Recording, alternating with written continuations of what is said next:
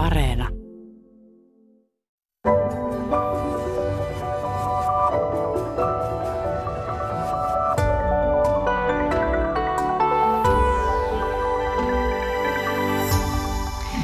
Tervehdys hyvät kuuntelijat ja oikein hyvää alkanutta vuotta kaikille. Nyt lähdemme tosiaankin tutkimaan uteliaisuutta. Ja täällä sitä kanssani tutkivat psykologian apulaisprofessori Johanna Kaakinen Turun yliopistosta. Tervetuloa. Kiitoksia, hyvää huomenta. Sekä lääkäri, psykoterapeutti Pekka Aarninsalo. Tervetuloa. Kiitos ja hyvää huomenta. Niin, mitä se oikeastaan tarkoittaa, että ihminen on utelias? Mitä uteliaisuus on? Onko olemassa monenlaista uteliaisuutta? On, on, on. Sitä on monenlaista, mutta noin niin kuin psykologisessa tutkimuksessa, uteliaisuushan siis ylipäätään psykologian alan ja, ja neurotieteidenkin tutkimuksessa tällä hetkellä semmoinen oikein kuuma aihe. Ja siinä sitten, kun aina pitää se käsite määritellä, niin on ajateltu, että uteliaisuus on tämmöistä tiedon äärelle hakeutumista ilman, että siitä saa välitöntä palkkiota. Eli semmoinen käyttäytyminen, tutkiskeleva käyttäytyminen siinä niin kuin toivossa, että nyt mä saan jotain, vaikka rahapalkkion, niin se ei varsinaisesti ole uteliaisuutta, vaan siinä niin kuin keskeisenä ajatuksena on se, että se on jotenkin tämmöistä sisäsyntystä, sisäistä paloa tai hinkua, hinkua uuden tiedon äärelle. Mm. Ja kyllä on hirveän utelias. Sinä olet hirveän utelias. kyllä, joo. Ja miten se ilmenee se sun uteliaisuus? No, äh, no sillä lailla, että tämä on tämmöinen varmaan tutkijan ammattitauti, että, että kiinnostaa vaan kauheasti tietää, että miten asiat mahtaa olla. Mm. Mitäs Pekka Aarensalo sinä määrittelisit uteliaisuuden? No mä ajattelin, että toi mitä Johanna tuossa äsken sanoi, niin oli tietysti, tietysti se ihan se peruselementti tässä, tässä jutussa. Mutta uteliaisuudessahan on tietysti niin kuin monia, monia puolia ja, tota, ja mitä se aina yksittäiselle ihmiselle meinaa, niin sehän on – on aina vähän erilaisia asioita. Mm. Mä itse ajattelen silleen näin niin kuin psykoterapeuttina ja psykoterapiakouluttajana, niin mä ajattelen sitä, että uteliaisuudessa on myös aika vahva semmoinen niin kuin vuorovaikutuspuoli. Siis sillä lailla, että jos mä juttelen jonkun kanssa, on se sitten ihan niin kuin missä tahansa elämäntilanteessa tai mä juttelen siinä työn puitteissa, niin siis sille, että jos mä oon niin kiinnostunut siitä, mitä, mitä tämä toinen ihminen ajattelee, niin mä ajattelen, että se luultavasti vaikuttaa aika positiivisesti siihen vuorovaikutukseen. Ja sitten se toinen puoli on tietenkin, että mä oon niin kuin, aikoinaan Bertrand Russell määritteli, määritteli tällaisia onnellisuuden elementtejä niin, että hän oli sitä mieltä, että hyvin tärkeä asia on tämmöinen ystävällinen kiinnostus asioita, ihmisiä ja asioita kohtaan – ja sitten meillä on välillä semmoinen tunne, että onko joku nyt ystävällisen kiinnostunut vai onko hän jollain, jollain muulla tavalla liian tunkeileva tai uteleva tai mitä se, mitä se sitten, sitten onkaan. Mutta mä ajattelin, että se on aika, aika tärkeä juttu sen tavallaan sen perusasian lisäksi, mitä, mitä Johanna tuossa äsken sanoi. Joo, ja tätä, kuten sanoin, niin tämä oteliaisuus on nyt niin kuin kiivaan tämmöisen tutkimuksen kohteena. Ja se on ihan jännä, on niin kuin hahmotettu viisi uteliaisuuden eri dimensiota. Ja toi, minkä Pekka mainitsi, tämä kiinnostus ihmisiin, tämmöinen ystävällinen kiinnostus ihmisiin, niin, niin se ajatellaankin, että se on yksi tämmöinen uteliaisuuden dimensio, tämmöinen sosiaalinen uteliaisuus. Mutta sitten nämä muut, muut dimensiot on, on sitten tämmöinen niin riemukas tutkiminen, eli mm. semmoisen uuden tiedon äärelle niin kuin vaan in, innostuneesti hakeutuminen.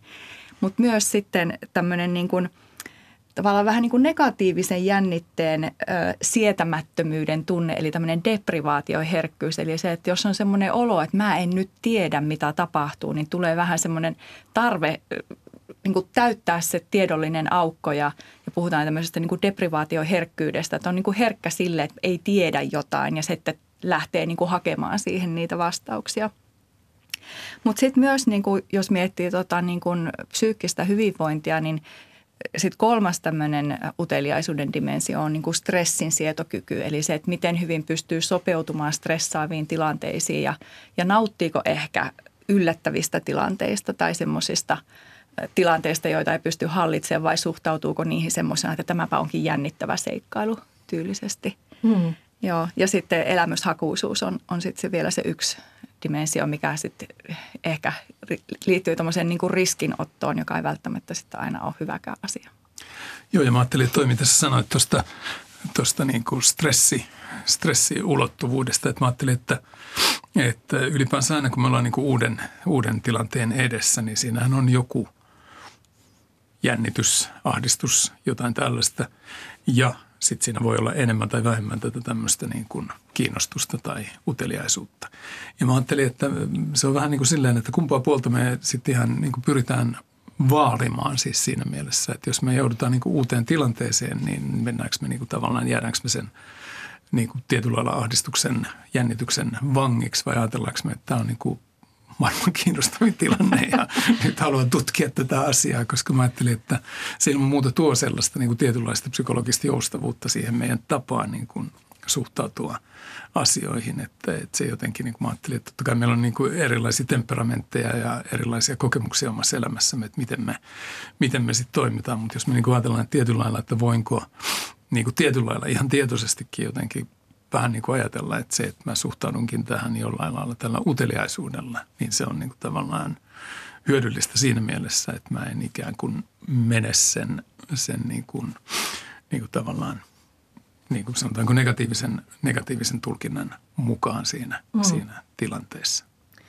Ja uteliaisuus on itse asiassa aika arkipäiväinenkin ilmiö, että ei aina tule ajatelleeksi, että nyt tässä on kysymys uteliaisuudesta, että kun – me selataan somea tai tutkitaan uusia reseptejä tai halutaan kokeilla jotakin uutta jogurttimakua tai, tai ilmoittaudutaan työväenopiston kurssille tai, tai sekataan, kun lukee kirjaa, että mitkä nämä on nämä paikat oikeassa, oikealla kartalla, kun niitä tutkii tai tehdään netissä hintavertailua, niin tämä on kaikki sellaista toimintaa, jonka alkujuuri on itse asiassa uteliaisuudessa. ja tota, Johanna, sä kerroit mulle, että sä oot just hiljattain tullut reissusta pääsiäissaarilta ja Chiilestä ja, ja siellä, siellä tuota, sulla tämä uteliaisuus oikein pääsi valloilleen. Että. Joo, mä ajattelen, että se oli hyvä esimerkki siitä, kun sitten taas niin uteliaisuudessa on tosiaan nämä kaksi puolta, että on tämä tämmöinen työntävä puoli, että riemu ja ilo kokeilla uusia asioita ja sitten se vähän pakonomainen tarve tyydyttää niin kuin aukko tiedoissa, niin Tämä mun reissu oli kyllä hyvä esimerkki siitä, että enhän olisi koskaan toki työreissulla lähtenyt käymään pääsiäissaarella, jos siihen ei olisi tullut tilaisuutta. Ja en olisi avoin niin tämmöisille kokemuksille. Tai että sehän on jännää, että kerran on tämmöisen ehkä elämässä mahdollisuus, niin lähempä käymään. Ja sillä lailla lähdin niin kuin ilolla tutkimaan tätä uutta paikkaa. Ja mulla kävi hyvä tuuri, mulla oli hirveän hyvä opas, joka osasi kertoa just sillä tavalla, sopivalla tavalla niistä asioista, niistä kivipaaseista ja ukkeleista siellä, että mulla heräsi se – se tiedon aukko, se pakottava tarve sulkea se tiedon aukko. Ja mulla tuli jotenkin, mä sain aivan semmoisen niin pakko mieltä, että mun täytyy lukea kaikki tieteellinen tutkimus, mitä Pääsiäissaarella Rapanuilla on tehty. Ja jahka mä pääsin sieltä niin kuin internetin ääreen, mä kaksi yötä valvoin Google Scholarissa, joka on tämmöinen tutkimustietokanta, sitten lukemassa kaikenlaista koralliriutta tutkimusta, haikalatutkimusta, meribiologiaan liittyvää.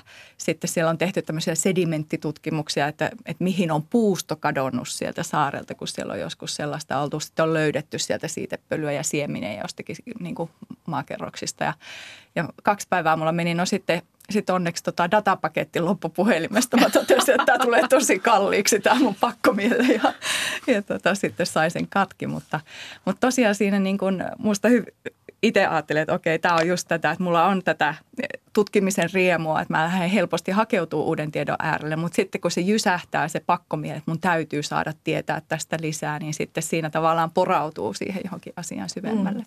Sä oot todella oikea, oikealla alalla sitten tutkijana. No onnekseni olen, joo. joo. Mutta onko se niin, että, että kutkuttavinta siinä uteliaassa tiedonjanossa on se juuri sen vastauksen odottaminen? Ja sitten kun sen saa, niin se ikään kuin laantuu sitten.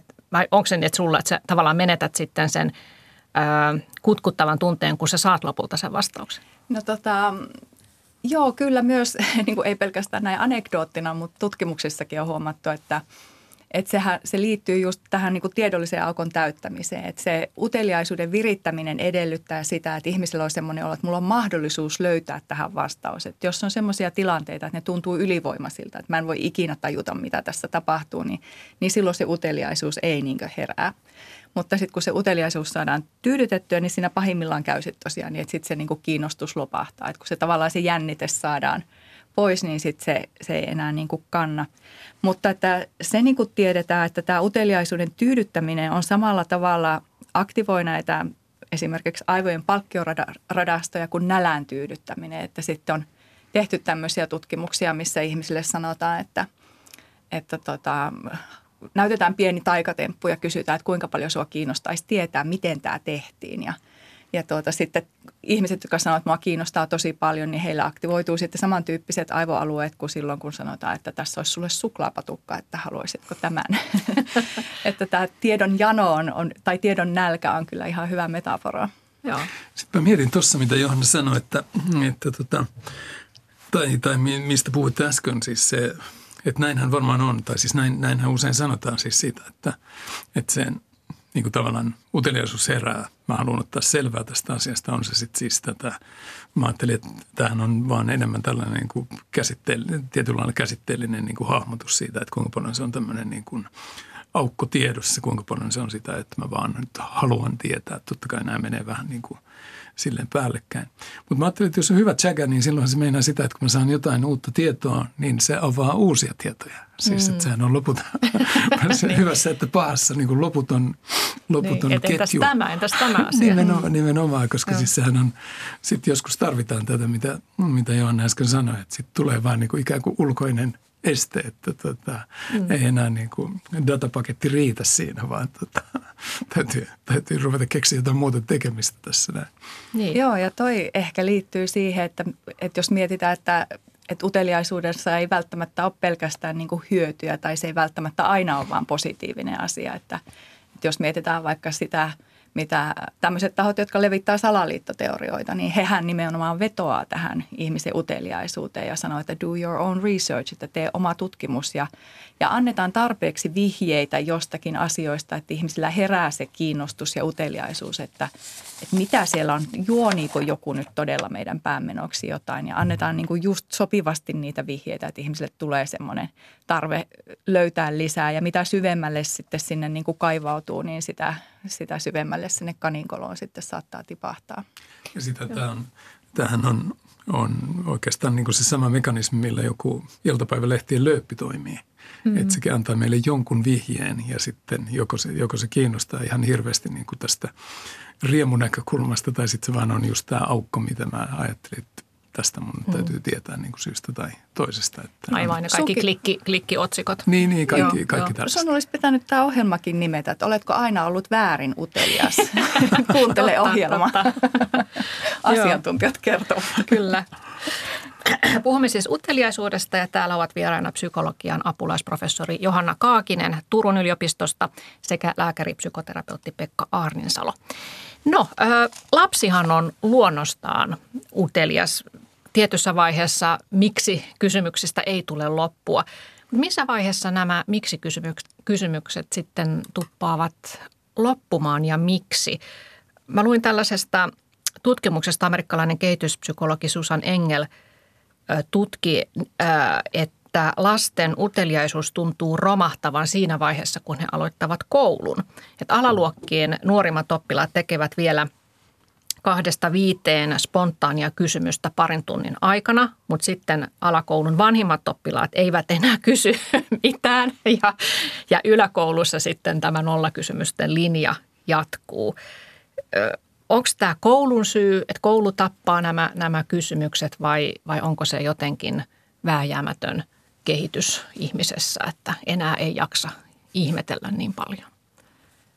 No tota, joo, se on, se on kyllä kieltämättä huomattu, että iän myötä jotenkin se uteliaisuus vähenee ja, ja vaikea sanoa, että, että tappaako se koulu nyt jotenkin sen uteliaisuuden. En, en ihan, ihan uskaltaisi niinkään väittää, mutta tota, tähän niin kuin lapsille tai niin kuin, uteliaisuushan on kaikille biologisille organismeille tosi tärkeä ominaisuus, että tiedetään, että on semmoinen hyvin, hyvin yksinkertainen sukkulamato, se elegans, joka jossa on ehkä vähän päälle 300 hermosolua. Ja se kun pannaan tuommoiseen petrimaljaan, eli tämmöiseen laboratorioastiaan, niin, niin se ensin vähän aikaa tutkiskelee siinä sitä välitöntä ympäristöä ja hetken päästä se lähtee tekemään tämmöisiä uteliaita retkiä ympäri sitä petrimaljaa. Ja se ei mene suoraan ravintoon sinne, missä se haistaa, että tuolla on ravintoa, vaan se selvästi tekee tämmöistä uteliasta tutkimusmatkaa siellä. Eli, eli jos ajattelisi, että, että se olisi niin yksinkertainen otus, että se menee suoraan sinne, missä on ravintoa,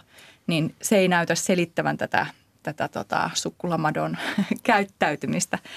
Ja on ajateltu, että se on sillä lailla niin kuin tietenkin järkevääkin tämmöinen sopiva tutkiva käyttäytyminen, että silloin niin oppii, että missä on mahdollisia ravintopaikkoja, missä on mahdollisia suojapaikkoja ja tavallaan, että saadaan se ympäristö haltuun niin, että selviydytään paremmin myöhemmistä tilanteista. Että sellaiset lapset on uteliaita, niin liittyy varmasti ihan siihen, niin kuin, siihen, että se on kaikille biologisille organismeille jotenkin tyypillinen – Mm. hahmottaa, yrittää niin, hahmottaa maailmaa. Ympäristö. Mutta lapsillahan niin kuin sitten, kun on tutkittu lasten leikkimistä, niin aika usein se lasten leikki liittyy nimenomaan kausaalisuhteiden ymmärtämiseen ja hahmottamiseen. Eli kaikki, en mä tiedä onko teillä semmoista, itse olen huomannut tämmöisen lapsellisen taipumuksen edelleen itsessäni, että mitä tapahtuu, jos mä painan tuosta. eli, eli, tota, eli se on sitten lasten leikille myös ominaista ja, ja tietenkin kausaalisuhteiden ymmärtäminen on, on niin tosi tärkeää, että me opitaan, että miten maailma toimii. Mm. Et onhan mahdollista, että jossain vaiheessa, kun meillä jonkunnäköiset tämmöiset alkeelliset mallit kehittyy siitä, että miten maailma toimii, niin sitten ei enää niin paljon halua, halua niitä uusia, että niitä rakenteita sitten on jo muodostunut, mutta vaikea sanoa. Mä en tiedä.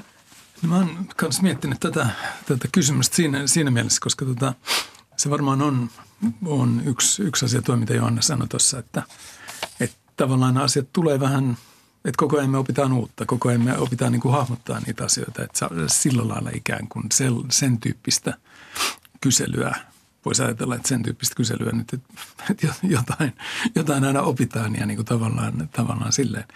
Mutta sitten mä ajattelen, että – Tätähän on paljon pohdittu tätä, että mikä se koulun, koulun merkitys on ja että tekeekö jotkuthan on sitä mieltä, että koulun nimenomaan niin kuin jotenkin on haita, koulu on niin kuin haitallista. Mutta en, en, en nyt en ajattelisi silleen. Mä ajattelin, että se pikemminkin liittyy siihen semmoiseen niin kuin kehitykselliseen, kehitykselliseen puoleen. Ja mä luulen, että sitten pikkuhiljaa alkaa tulla enemmän sitä, että – kuinka tyhmänä mua pidetään, mitä muut ajattelee minusta, mitä tämä, mitä tämä kaikki on. Ja mä ajattelin, että se koulun, koulun ehkä yksi pointti voisi olla se, että, että miten niin kuin vaalia sitä tietynlaista uteliaisuutta ja toisaalta semmoista niin kuin sanotaanko ihan filosofista, filosofista mieltä siinä, siinä mielessä, että tuossa viime syksynä tuli – Yleltä tuli tämmöinen irlantilainen dokumenttielokuva Young Plato – joka oli belfastilaisesta pikkupoikien koulusta, jossa sitten koulun rehtori oli sitä mieltä, että pikkupoikien pitää oppia niin kuin, tai oppia tai ylläpitää ikään kuin tällaista niin kuin ajattelua kautta filosofista mieltä. Ja mä ajattelin, että se on varmaan niin kuin se kysymys, että tietyllä lailla, tietyllä lailla varmaan tapahtuu jotain semmoista kehityksellistä. Ja sitten se, että mitä, mitä koulu voi tässä kohdassa niin kuin toimia ylläpitääkseen mielenkiintoa, uteliaisuutta, pohdiskelua, ihmettelyä tämän tämän tyyppisiä asioita, että, että tota, mä ajattelisin, että se olisi siinä, siinä mielessä niin kuin, koulu on siinä mielessä tärkeä paikka, että miten, mm. miten ylläpidetään tätä, tätä puolta. Joo. Joo, meillä on tota, mulla on ilo johtaa tämmöistä tutkimuskonsortiota kuin suomalaisten tiedepääoma ja sen, sen tukeminen tai, tai kehittäminen. Ja siinä meillä on mukana Itä-Suomen yliopistosta Sari Havunuutisen tutkimusryhmä, jotka on yrittänyt kehittää alakoulun oppilaille tämmöistä luonnontiedon opetusmateriaaleja ja vähän tämmöistä niin kuin opetussettiä, jossa yritettäisiin herättää tai ylläpitää sitä lasten niin kuin uteliaisuutta, tiedeuteliaisuutta ja nimenomaan luonnontieteisiin, luonnontietoon liittyvää uteliaisuutta. Ja siinä niin kuin yksi oleellinen asia on tietenkin semmoinen, että annetaan itse ihmetellä ja kokeilla. Ja esitetään ne asiat sillä tavalla, että lapsikin ymmärtää, että että mitä relevanssia tällä on arjen tai mun arkeni tai meidän perheen arjen niin kuin kannalta. Että siellä, siellä sitten tavallaan yritetään miettiä, että minkälaisilla pedagogioilla tai minkälaisilla opetusmenetelmillä sitten saataisiin just ylläpidettyä sitä uteliaisuutta näitä ilmiöitä kohtaan. Mm. Ja nimenomaan tämmöisiä il- ilmiöoppimista, että otetaan joku ilmiö ja tutkitaan sitä sitten monelta eri alalta. Joo, ja siinä sitten myös huomioidaan myös tämä sosiaalinen puoli, niin kuin Pekka tuossa vähän mainitsikin, että se, että että tämmöinen, että esimerkiksi tavataan tutkija, he on siellä muistaakseni käyneet vedenpuhdistuslaitoksella ja sitten he on jututtanut tämmöistä tyyppiä, joka on siellä töissä ja on tutkinut sitä, että miten vettä puhdistetaan. Sitten he on rakentanut oman pienen vedenpuhdistamon sinne luokkaan ja on sillä saanut niin kuin itse ihmetellä sitä, että miten tämä homma toimii ja miten mm. se vesi puhdistuu ja mi, mitä tarkoittaa se, että ei ole puhdasta vettä ja saadaanko sitä puhdasta ja niin mm. poispäin. Mä itse ajattelen, että kun lapsiltahan tulee usein semmoisia hyvin viisaita eksistentiaalisia kysymyksiä, että lapset voivat olla todella semmoisia pikkufilosofeja. Ne kysymykset on niin vaikeita, että aikuiset ei pysty, ei osaa vastata niihin. Sitten kun lapset alkaa huomata, että ei ne, ei ne saa niitä vastauksia noilta aikuisilta, niin sitten ne lakkaa kysymästä. Ja sitten taas me aikuiset ehkä just ajatellaan, että en mä, en mä nyt halua olla, niin kuin, vaikuttaa lapselliselta ja kysyä tällaisia asioita. Joo, ja mä luulen, että kyllä siinä mielessä se on varmaan niin kuin tosi tärkeä toi, että, että lapset on kysynyt siis, jos ajatellaan jotain nyt oikein, oikein hyviä kysymyksiä, mitä lapset joskus esittää, niin se, että miten me sitten niin kuin vastataan siihen siis aikuisina, että vastataanko me semmoisella tavalla, että, että oli hyvä kysymys, että tätä pitää jotenkin niin kuin jollain lailla niin kuin jatkaa vai ajatellaanko me, että tämä on Jonni Joutavaa mm. ja että tuota, älä älä tollaisia mieti tai mikä se meidän vastaus sekä, sekä näin niin kuin ihan, ihan ylipäänsä kenen, kenen tahansa kohdalla ja sitten toisaalta just se vähän se koulu, koulumeininkikin siis silleen, että miten tähän uteliaisuuteen mielenkiintoon sitten niin kuin vastataan. Nyt kuulosti kauhean kivalta, mitä, mitä Johanna tuossa kertoi, että, että miten tätä ainakin joissain paikoissa ihan aktiivisesti niin koitetaan vaalia tätä tämmöistä mm-hmm. uteliaisuuden ja ihmettelyn puolta. Joo, ja mun täytyy nyt pikkasen olla äh, toimittajan kanssa eri mieltä tästä, että vastausten antamisesta. Että itse asiassa on huomattu, että jos antaa valmiita vastauksia, niin se tappaa uteliaisuuden, koska sitten tulee semmoinen olo, että no niin, nyt se mun tiedollinen aukko täytty. Ja eipä tässä sitten tämän enempää. Tietenkin vastaavanlainen efekti on varmaan sillä, jos sanoit, että älä viitti miettiä, miettiä tuommoisia, että eihän siinä ole mitään järkeä. Niin. että että tavallaan ehkä se hyvä, hyvä vastaus olisi sitten joku semmoinen vähän niin kuin niillä salaliittoteorioiden levittäjillä, että tähän voikin liittyä vaikka mitä jännittävää, että tutkitaan, tutki, niin. tutkitaan tarkemmin. Aivan. No tuossa Pekka Arnisalo sanoi tuossa alussa, että, että se on tavallaan välillä vähän vaikea määritellä, että jos osoittaa kiinnostusta toista ihmistä kohtaan, että onko se semmoista ystävällistä, empaattista, mukavaa kiinnostusta vai onko se tungettelevaa, kenties jopa vähän juorunhimoista utelua. Ja meillähän siis suomen kielessä tämä uteliaisuus ja sitten on tämä verbi udella, niin Oletteko samaa mieltä, että tähän udella-verbiin liittyy vähän tämmöinen negatiivinen klangi.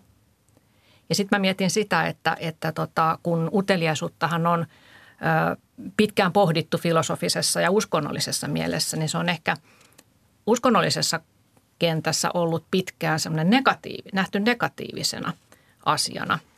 Mä luin tota, Helsingin yliopiston tutkija Ritva Palmeenin kirjoituksen – uskonnontutkija lehdessä hän kirjoitti, että keskiajalla ä, uteliaisuus ei sentään kuulunut seitsemän kuolemansyntiin, mutta siihen viitattiin kuitenkin usein selkeästi paheena.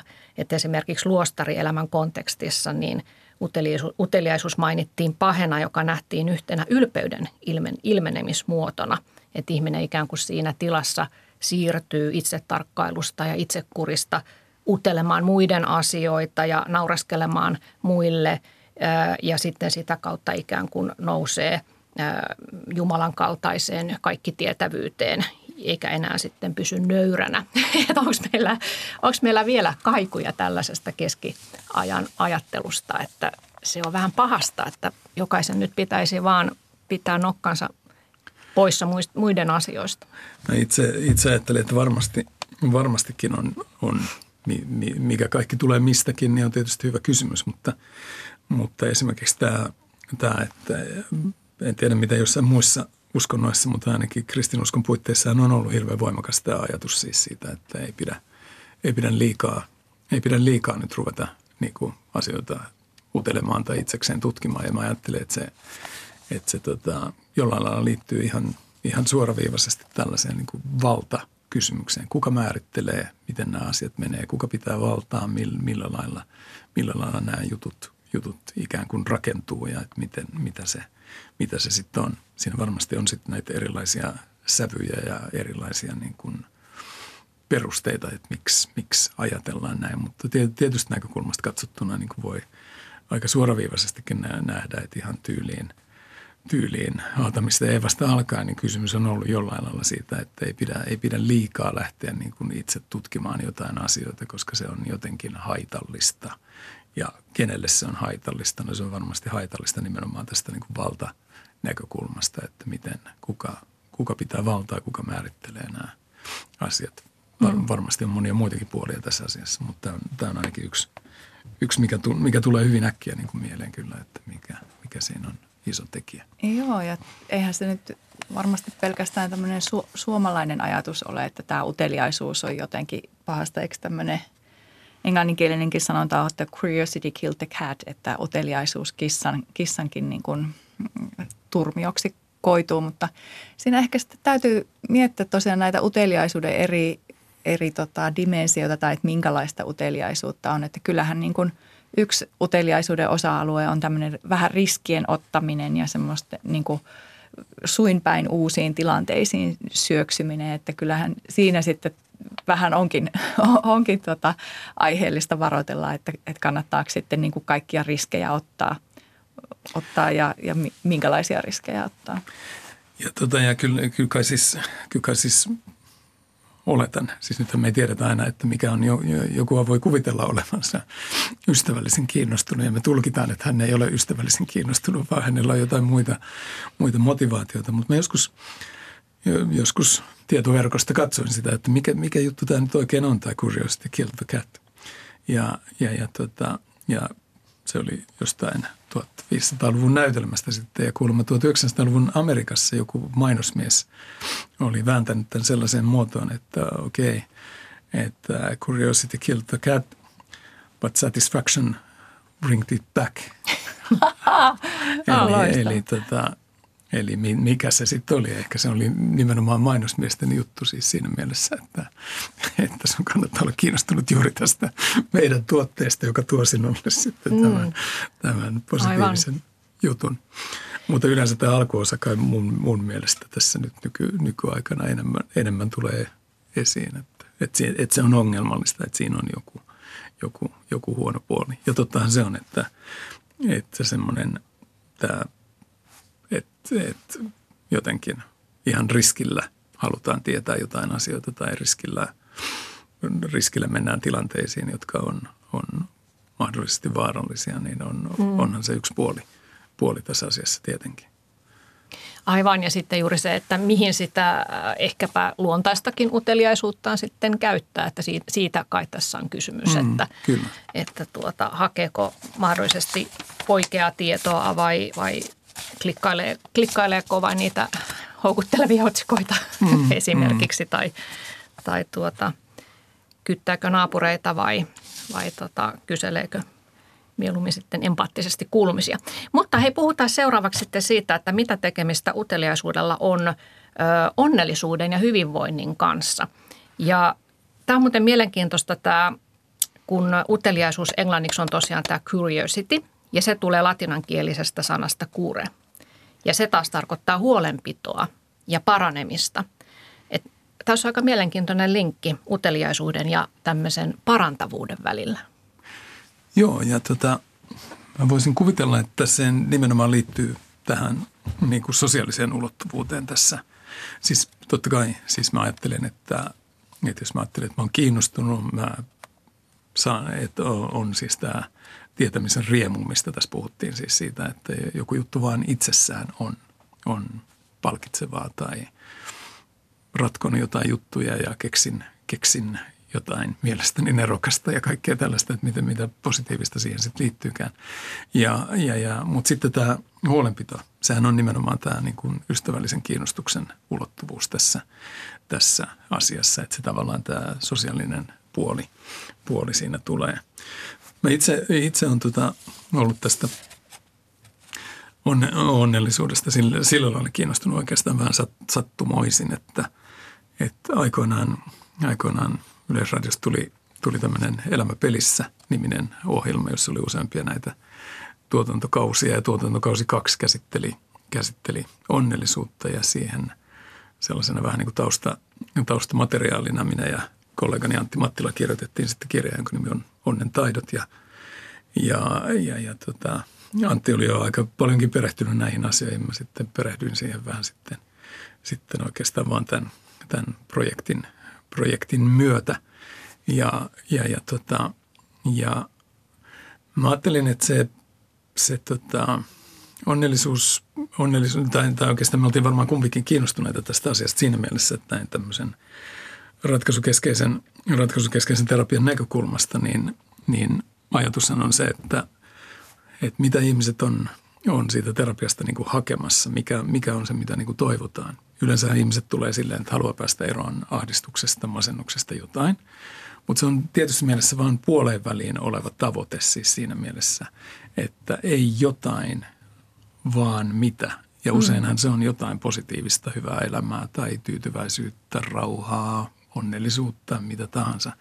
Ja se oli niin kuin tavallaan meidän lähtökohta varmaan siihen, että mitä se sitten on, mitä tästä, tästä onnellisuudesta sitten, sitten tiedetään. Ja tämä onnellisuuden määrittely siis siinä mielessä, koska useinhan se on – useinhan se on sitten vähän vaikea sanoa, että kuinka paljon se on sellaista niin kuin tämän, niin kuin, tai siis tämä, tämä niin kuin uteliaisuus siinä mielessä, kuinka paljon se on tämmöistä niin kuin just tietämisen riemua, kuinka paljon se on tätä jotain muuta, mitä sitten ihan onnellisuudellakin aina sitten tarkoitetaan ja niin edelleen. Tässä on hirveän paljon erilaisia juttuja, mutta on todettu, että tämmöinen niin kuin positiivinen asenne, johon uteliaisuus usein niin kuin kytkeytyy, niin, niin, niin tota, se selkeästi edistää – sekä psyykkistä että fyysistä hyvinvointia. Ja, ja, ja on todettu sitten, että, että tota, tämä uteliaisuus on jotenkin yksi tämmöinen niin kuin tärkeä, tärkeä tekijä. Uteliaisuus on, on positiivisen psykologian puitteissa on tehty tällaisia tutkimuksia niin kuin tavallaan siellä on semmoinen tutkimusasetelma 24 erilaista luonteen vahvuutta, joista uteliaisuus on yksi siis yksi 24, että se ei suinkaan ole niin kuin mikään, mikään silleen, mutta että jos me ollaan niin kuin itse vähän uteliaita, niin sen, sen vaaliminen voi tuoda niin kuin erilaisia, erilaisia positiivisia juttuja. Mm. Ja niin kuin mainitsin, että Bertrand Russell aikoinaan kirjassaan Onnen valloittaminen sanoi, että yksi keskeinen asia on nimenomaan ystävällinen kiinnostus ihmisiä ja ihmisiä ja asioita kohtaan. Ja se ajatus varmaan menee siitä, että mitä enemmän me tunnetaan ihmisiä, mitä enemmän me ollaan niin kuin kiinnostuneella ystävällisellä tavalla tekemisessä, niin sitä enemmän tavallaan se tuo meille sellaisia niin kuin positiivisia fiiliksiä, koska useimmiten se liittyy näihin sosiaalisiin asioihin. Aivan. Totta kai sä voit olla ihan yksinäs hyvinkin onnellinen, sulla on joku merkityksellinen asia omassa mielessä. Niin. Mutta tavallinen arkionnellisuus on varmaan hirveän paljon liittyy niin kuin muihin ihmisiin. Ja, ja asioihin myös, niin kuin niin. Johanna täällä niin, kertoo kyllä, tutkivansa kyllä. asioita myös. Eli elämä ei ole tylsää silloin, kun joo, kääntyy joo. itsestään poispäin joo, ja kysyy ja kyllä, etsii. Kyllä, ja sitä monet niin kuin ikä, ikäihmiset on kommentoineet, hy, hyväkuntoiset ikäihmiset on kommentoineet, että, että uteliaisuus on asia, joka pitää heidät tietyllä lailla elossa. Että Russellilla oli tämmöinen termi kuin elämä, ainakin vanhassa kirjassaan, elämän into. Ja mä ajattelin, että se on hyvä, hyvä sana. Se pitää niin kuin tavallaan tällaisen, tällaisen positiivisen energian jotenkin liikkeellä. Mm. Joo, toihan tosi kiinnostavaa sillä että itse kun tekee tämmöistä enempi laboratoriotutkimusta ja siellä sitten miettii, että miten, miten vaikka uteliaisuutta voidaan mitata, niin aika usein sitten näitä uteliaisuusmittareita, jotka on aika usein kyselyitä, että mitä, miten suhtaudut erilaisiin tilanteisiin, niin sitten – on katsottu, että miten ne korreloi, eli on yhteydessä vaikka masennusoireilun tai ahdistuneisuusoireilun kanssa. Ja kyllä se niin kuin systemaattisesti näyttää siltä, että on tämmöisiä positiivisia yhteyksiä tämmöiseen psyykkiseen hyvinvointiin liittyviin asioihin, niin kuin psykologiseen joustavuuteen ja, ja nimenomaan tämmöisiin niin kuin sosiaalisiin suhteisiin ja niiden mielekkyyden kokemiseen. Ja sitten taas negatiivinen korrelaatio näihin niin kuin masennusoireiluun ja, ja ahdistuneisuusoireiluun, että – kyllä tämä uteliaisuus sillä systemaattisesti näyttää tämmöiseen niin kuin psyykkiseen hyvinvointiin liittyvä.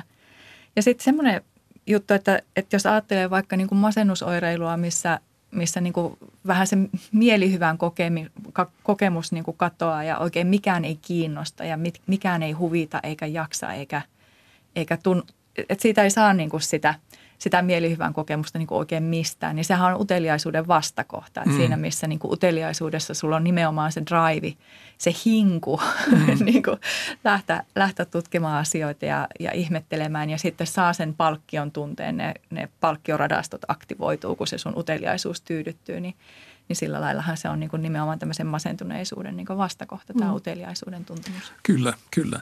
Sitä tietysti voi ajatella sitä, jos puhutaan hetki, jos puhutaan hetki masennuksesta, niin, tota, niin mä ajattelin, että se semmoinen äh, tavallaan mielenkiintoinen ajatus on se, että masennus on, on tietyllä lailla termi, joka on ollut olemassa ehkä semmoisen 130 vuotta. Sitä ennen ei ollut masennusta. Ja mä ajattelin, että sehän on vähän mielenkiintoista, että mikä se semmoinen, mikä se semmoinen juttu on. Ja silloin yleensä viitattiin, viitattiin tähän ilmiön tämmöisellä termillä kuin melankolia, joka on sävyltään erilainen. Se on ikään kuin semmoinen sisäänpäin kääntyminen, kääntymisen, kääntyneen tutkimisen niin kuin tila. Ja että jos esimerkiksi on, on masentunut, niin se tarkoittaa sitä, että elämässä ollaan niin kuin tietyllä lailla jotenkin pohtimassa jotain asioita, jotka on aika tärkeitä. Ja me ollaan pohtimassa siis tavallaan siis se kysymys siitä, että okei, sen sijaan, että mä jotenkin ajattelen, että mä en voi tehdä tässä mitään, niin se ajatus tietyllä lailla on se, että, että jos mä onnistun yhtään saamaan sitä uteliaisuutta niin kuin itsessäni käyntiin, niin mä lähden vähän tutkimaan sitä, että mitä ne asiat on, mitä mä nyt tässä on niin kuin tavallaan tässä tämmöisessä melankolisessa tilanteessa niin kuin miettimässä, että mitä, mm. se, mitä, se, mitä se kaikki sitten, sitten onkaan – Tähän ja noin muutenhan se on just toi, mitä Johanna sanoi, että se on niin kuin vastakohta niin kuin nimenomaan sille, että mikään ei kiinnosta, en jaksa, ilo on kadonnut, kaikkea, mm. kaikkea tällaista.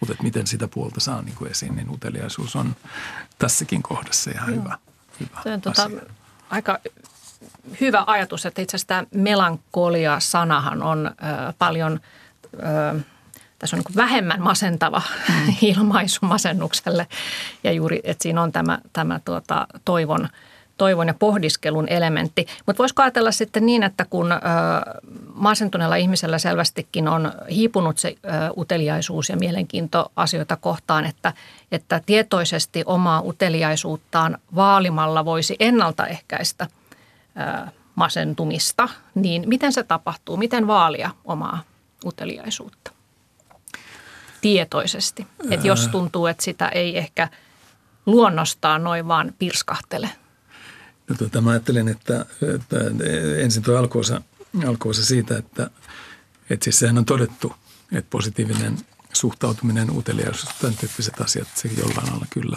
vähentää sitä mahdollisuutta, että, että tulee tämän, tämän masennuksen, ahdistuksen kaltaisia, kaltaisia tilanteita. Mutta sitten mä ajattelin, että, että vielä enemmän on ehkä se, että kaikille meillähän tulee jotain kriisejä, menetyksiä väistämättä niin kuin elämässä – että se, että millä lailla me ikään kuin sit näiden asioiden kanssa toimitaan, miten se semmoinen niin psykologinen joustavuus ja tällaiset asiat saadaan sitten käyttöön, niin se on, se on yksi, yksi aika tärkeä juttu, että, että jos jotain tulee, niin mulla on ehkä enemmän keinoja niin kuin jollain lailla niin kuin pärjätä tämän, tämän asian kanssa. Mutta sitten se toinen osa tuossa, että, että miten, miten tätä voi vaalia, niin, niin mä itse ajattelen, että kyllä varmaan yksi asia – on ilman muuta, tai siis sanotaanko, että ensimmäinen asia jotenkin lähtee siitä, että mikä on tämän ohjelman otsikkokin, että uteliaisuus on hyvä asenne.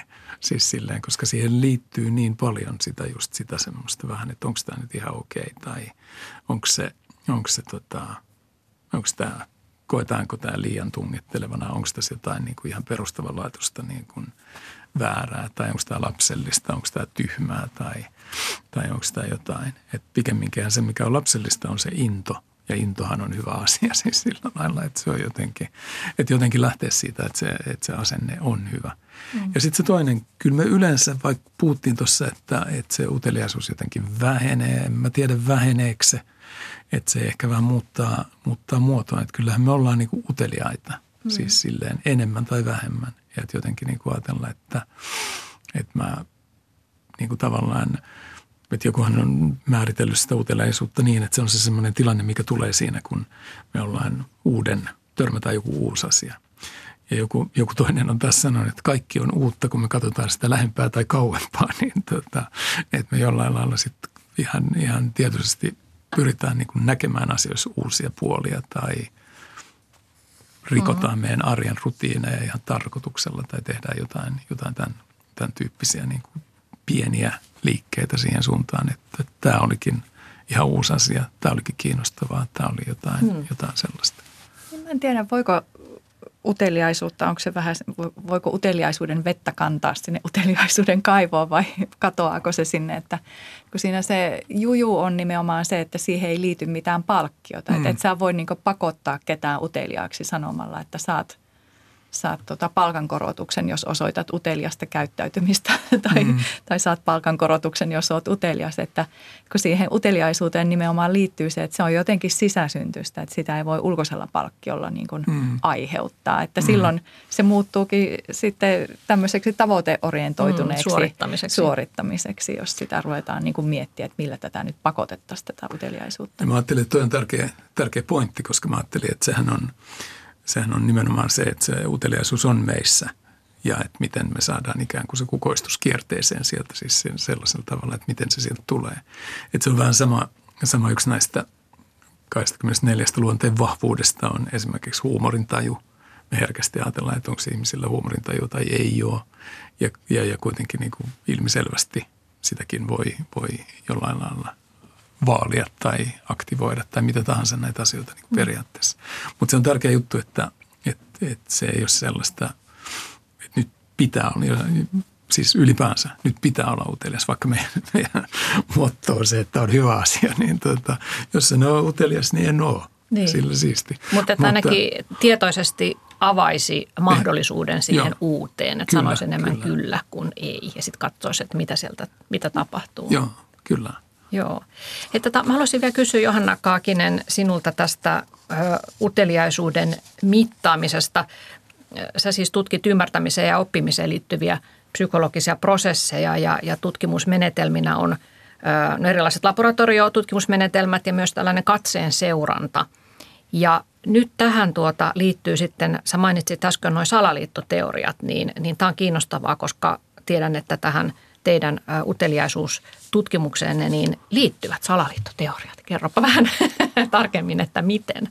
Joo, se liittyy tämmöiseen asiaan, että uteliaisuushan on yksi tämmöinen, puhutaan episteemisistä tunteista, eli jonkun tämmöinen niin tiedollisiin asioihin liittyvät tuntemukset ja se liittyy niin kuin siihen, että kun on jonkunlainen tiedollinen aukko tai tiedollinen ristiriita, niin siinä voi sitten herätä joko uteliaisuutta tai hämmennystä tai – tai sitten ehkä tylsistymistäkin, jos tuntuu, että se tiedollinen aukko on liian suuri, että menee yli hilseen tai muuta. Ja, ja ollaan tosiaan sitten tuossa tutkittu suomalaisten salaliittoteoriauskomuksia viime vuonna ja No siitä nyt voi sen verran sanoa, että hy, hyvä uutinen, että suomalaiset ei ihan älyttömiin salaliittoteorioihin usko, että ne on – suurin osa on, mihin uskotaan, niin on aika tämmöisiä harmittomia salaliittoteorioita, mutta tutkitaan nyt myös niin kuin laboratoriossa, että minkälaisia tunnereaktioita tämmöiset salaliittoteoriaväitteet ihmisissä herättää ja millä lailla se näkyy sitten ihan siinä, kun näitä väitteitä kohdataan, niin sitten silmänliikkeissä, lukijan silmänliikkeissä. Mm. Ja Sano joku väite esimerkiksi, mikä ähm, teillä on tutkimuksen No tuota niin, Lee Harvey Oswald ei toiminut yksin John F. Kennedyn salamurhassa. Ah, tämä per, perinteinen. Perinteinen, yksi suosituimpia suomalaisia salaliittoteoriaväitteitä. Niin, Eikö se ollut Estonia myös liittyy No joo, yksi? siis tämmöinen hyvin kotimainenhan on se, että, että Estonia uppaminen, uppaaminen ei liittynytkään keulaportin toimintahäiriön tai aukeamiseen. Että, että nämä salaliittoteoriathan usein viriää semmoisissa tilanteissa, missä tapahtuu joku suuri katastrofi tai joku semmoinen käsittämättömältä tuntuva tapahtuma ja sitten kun sille etsitään selitystä, niin sehän voi olla hyvin pienikin syy tai useamman pienen syyn summa, mikä sitten vaikka onnettomuuteen johtaa. Ja se tuntuu sitten uskomattomalta, voiko olla, että joku semmoinen asia selittää sen niin ison katastrofin. Ja tämä on semmoinen hedelmällinen maaperä sitten näille salaliittoteorioille, että ajatellaan, että täytyy olla joku suurempi suurempi syy, ehkä joku juoni siellä taustalla, mitä sitten peitellään.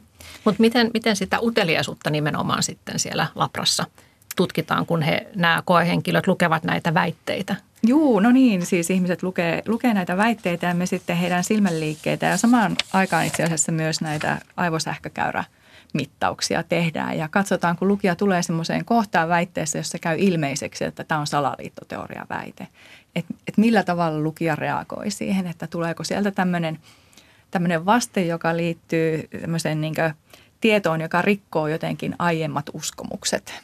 Ja, ja sitten myös sitä, laajenevat. ja pupillit, joo, sil, sil, niin kuin pupillin kokoa mitata ja myös sitten sitä, että, että pysähdytäänkö siihen ikään kuin harkitsemaan, että onko tämä väite mahdollinen vai ei. Ja, ja tuota, me ollaan nyt ihan vastikään aloitettu tämä aineiston keruu ja tuossa sitten tehtiin pieni pilotti tietenkin, että, että kaikki varmasti toimii. Ja me ajateltiin, että nämä salaliittoteoriat jotenkin herättäisi ihmisissä enemmän tämmöistä pohdintaa, että, että voiko tämä olla mahdollista ja sitten jotenkin käytettäisiin niihin pitemmän aikaa. Mutta siinähän kävikin ihan päinvastoin, eli ihmiset sitten aika nopeasti pystyy sanomaan, että tämä on minusta humpuukia, eikä he siihen niin kuin kauheasti käytä aikaa. Sen sijaan näitä todenperäisiä väitteitä, meillä on siellä sitten tämmöisenä kontrollina niitä, niin niitä sitten lueskellaan pitempään ja ja se sitten liittyy siihen, että tietenkin kun on tämmöisiä vähän hupsuja väitteitä siellä seassa, niin sitten myös faktoja joutuu pohtimaan pitempään, että voiko tämä onko tämä nyt sitten totta vai, mm. vai ei. Mutta kysyttekö te siis kysytään siis sitten, myös, joo, anteeksi niin. pääsen vasta tähän niin uteliaisuuteen, että sitten me myös kysellään, että herättääkö nämä sitten ihmisissä uteliaisuutta vai, mm. vai jotain muita näitä episteemisiä tunteita, niin kuin hämmennystä tai, tai sitten tota, tylsistymistä tai jonkunnäköistä pientä ahdistustakinhan ne voi herättää. Niin näitä, näitä sitten kysellään siellä. No oliko, tai pystytkö vielä sanomaan, teillä on vasta aineiston analysointi menossa, mutta että herättävätkö nämä salaliittoteoria väitteet enemmän vai vähemmän uteliaisuutta kuin sitten ne faktaväitteet? No valitettavasti en nyt kyllä osaa vielä tähän okay. niin mitään sanoa, mutta tietenkin mulla on hypoteesi, että kyllähän niitä, niitä olettaisi herättävä uteliaisuutta, mutta katsotaan miten käy. Joo, joo. joo. mutta sitten te tutkitte myös ällistys tunnetta ja, ja se, että, äll, että ällistyy jostakin, niin sehän voisit puolestaan virittää sen uteliaisuuden. Joo, kyllä. Se on, ajatellaan, se on englanninkielinen termi o, eli se voi olla niin ällistys tai myös haltioituminen ja se liittyy tämmöisiin kokemuksiin, missä tuntee olevansa jonkun suuren äärellä, mitä ei niin kuin ymmärrä, joka menee niin kuin omaan käsityskyvyn yli ja – ja sitten se ajatus tosiaan meillä on ollut semmoinen, että jos me jotenkin voitaisiin herättää tämmöinen ällistyksen tunne tai tämmöinen pieni haltioitumisen tunne, niin virittäisikö se myös sitten, sitten niin kuin uteliaisuutta. Tiedetään nimittäin, että tämä ällistys näyttäisi jotenkin samantyyppisesti vähän avaavan niin kuin meidän mieltä oppimiselle kuin uteliaisuuskin. Ja mietittiin sitä, että mikä olisi semmoinen paikka, missä ihmiset voisivat niin ällistyä, niin ollaan nyt sitten tehty tiedekeskus Heurekan kanssa yhteistyötä, että viime kesänä siellä sitten Heurekan planetaariokävijöitä tutkittiin. Eli siellä on aika uskomattomia planetaarioelokuvia, joissa on, on sitten tota universumin toiminnasta, auringosta ja, ja tota, ylipäätään planeetoista tämmöisiä niin elokuvia, jotka on visuaalisesti myös hyvin vaikuttavia ja, ja omiaan herättää tätä ällistystä, johon liittyy myös ihan semmoinen fysiologinen reaktio, että nousee vähän ihokarvat pystyyn ja tulee semmoinen oh, oh, tuntemus.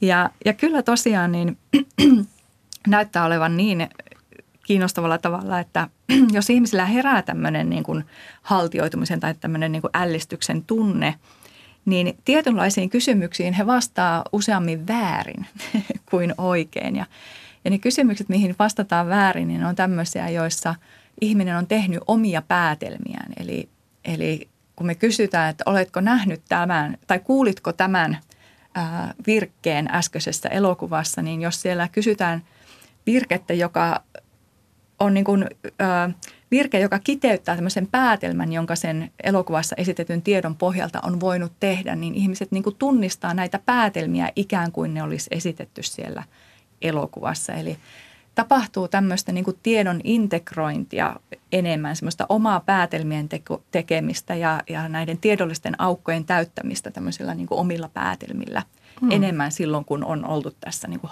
tämmöisessä ällistyksen tilassa. Ja, ja se kertoo siitä, että ällistys kyllä niin kuin edistää tämän, tämän tyyppistä oppimista, missä pitää tehdä johtopäätöksiä ja, ja integroida tietoa, että se ei liity tämmöiseen niin kuin yksityiskohtien tarkkaan analyyttiseen muistamiseen, vaan enemmän tämmöiseen niin kuin tiedon kokonaisvaltaiseen ymmärtämiseen. Ja sitten tutkittiin tietenkin sitäkin, että no herääkö tässä nyt niin kuin uteliaisuutta, niin kyllä se, se sitten vahvasti on yhteydessä koetun uteliaisuuden kanssa ja myös sitten kiinnostukseen oppia lisää näistä mm. asioista. Että jos on tämmöinen haltioitumisen tunne tullut, niin siinä sitten helposti myös sitten se kiinnostus heräilee. Aivan. Ja tosiaan ä, ei tarvitse edes voimakasta haltioitumista, vaan pelkkä vähäinenkin uteliaisuus edesauttaa sitä oppimista, eikö vaan, ja myös asioiden muistamista, että luin tämmöisiä tutkimuksia, että ihan siis semmoista ihmiset saattaa muistaa täysin mielivaltaista ää, triviaali juttuakin, jos heillä on liittynyt siihen uteliaisuuden tunne kun he kuulevat joo, siitä. Joo, kyllä joo. Siis tämä uteliaisuuden tunne, niin se, se aktivoi jostakin syystä samoja aivoalueita, jotka on hyvin keskeisessä roolissa muistamisessa ja, ja oppimisessa, että, että se on vähän semmoinen mysteeri, mutta se näyttää todella virittävän meidän, meidän niin aivot vastaan ottamaan ja painamaan muistiin tietoa. Mm. No mitä ajattelette siitä? Nythän äh, tämä uteliaisuus on kuuma peruna paitsi psykologiassa, niin, niin äh, monella muullakin alalla ja myös työelämässä tuntuu siltä, että tämä on hyvin pinnalla tämä, että työpaikoillakin saattaa käydä uteliaisuusvalmentaja tai coachaamassa. Et mitä mitä tuota teidän mielestänne niin äh, se, että et jotenkin saataisiin semmoista kollektiivisesti uteliasta ilmapiiriä työyhteisöön, niin mitä hyvää se voi tuoda? Mitä sä ajattelet, Pekka? No mä, mä ajattelen, että se, että jos mä ajatellaan, että uteliaisuus on hyvä asenne, niin, niin, tota, niin mä ajattelen, että ilman muutahan se luo, luo inspiraatiota ja positiivista fiilistä ja tämän tyyppistä, että jos siinä on, on, on, on tämän tyyppinen, tyyppinen ilmapiiri. Ja, ja, ja mä ajattelen, että se on ehdottomasti hyvä idea. Tietysti kulmasta mä voisin tuntematta asiaa kauhean hyvin, niin – voisin, voisin ajatella sitä niin, että, että se on tavallaan nyt uusi näkö, uusi ja uusi, mutta siis vähän, vähän erilainen näkökulma joihinkin siihen, miten tässä nyt ylipäänsä työelämään on tuotu tällaisia erilaisia inspiraatio, inspiraatioajatuksia. Ja, ja, ja siis ehdottoman hyvä. Se, mitä mä mietin, on kyllä se, että siis mun koke, kokemuksellinen tieto, tietoon tulee niin tuommoisen – julkisen sektorin työpaikoista ja, ja, ja mä ajattelen, että, että ihmiset on luonnostaan uteliaita ja he ei välttämättä tarvitse välttämättä uteliaisuus tällaista niin kuin, mitä nyt sanotaan, koulutusta siihen, vaan he tarvii ehkä niin kuin jotain organisaation puitteisiin vähemmän puristusta tai Hyvä. jotain. Mä jotenkin niin kuin ajattelen, että, että ne muutokset, joita olisi hyvä tehdä, niin on pikemminkin sit siinä, että – siellä on enemmän, enemmän ilmaa, jotta ihmiset voivat olla uteliaita. Mä luulen, mm. että on viritetty niin äärimmilleen byrokraattis-tekniseksi, että jotenkin Aivan. mä luulen, että ihmiset kokee sen kauhean rasittavana, joka sitten toimii sellaisena vähän niin kuin kuormana ja esteenä niin kuin tämän tyyppisille asioille. Joo, että pitäisi olla enemmän vapautta ja tietysti Nimenomaan. myös sellaista turvallista ilmapiiriä, kyllä, että jokainen kyllä, saa juuri. sanoa sanottavansa. Joo, varmaan liittyy myös siihen, että, että jotenkin stereotyyppisestikin tai helpostihan tulee mieleen, että liittyykö uteliaisuus myös luovuuteen ja tietenkin tietynlaisissa työtehtävissä ja tietynlaisilla työpaikoilla toivotaan, että jotenkin voitaisiin sitä luovuutta tukea. Mutta siinä itse asiassa tutkimusevidenssi on vielä aika heikkoa, että, että miten, miten tota sitten tämä uteliaisuus ja luovuus, onko ne sitten itse asiassa niin vahvasti yhteydessä vai ei. Eli tutkimusta tarvitaan lisää. Kiitoksia Johanna Kaakinen ja Pekka Aarninsalo. Ja uteliaisuus on tosiaan voima, joka voi pitää meidät virkeänä ja ehkä se pidentää jopa ikää. Ainakin monet, monet tuota pitkään eläneet ihmiset kertovat, että, että elämää kohtaan tunnettu uteliaisuus on pitänyt heidät elossa ja virkeänä. Oikein hyvää päivänjatkoa, hyvät kuuntelijat.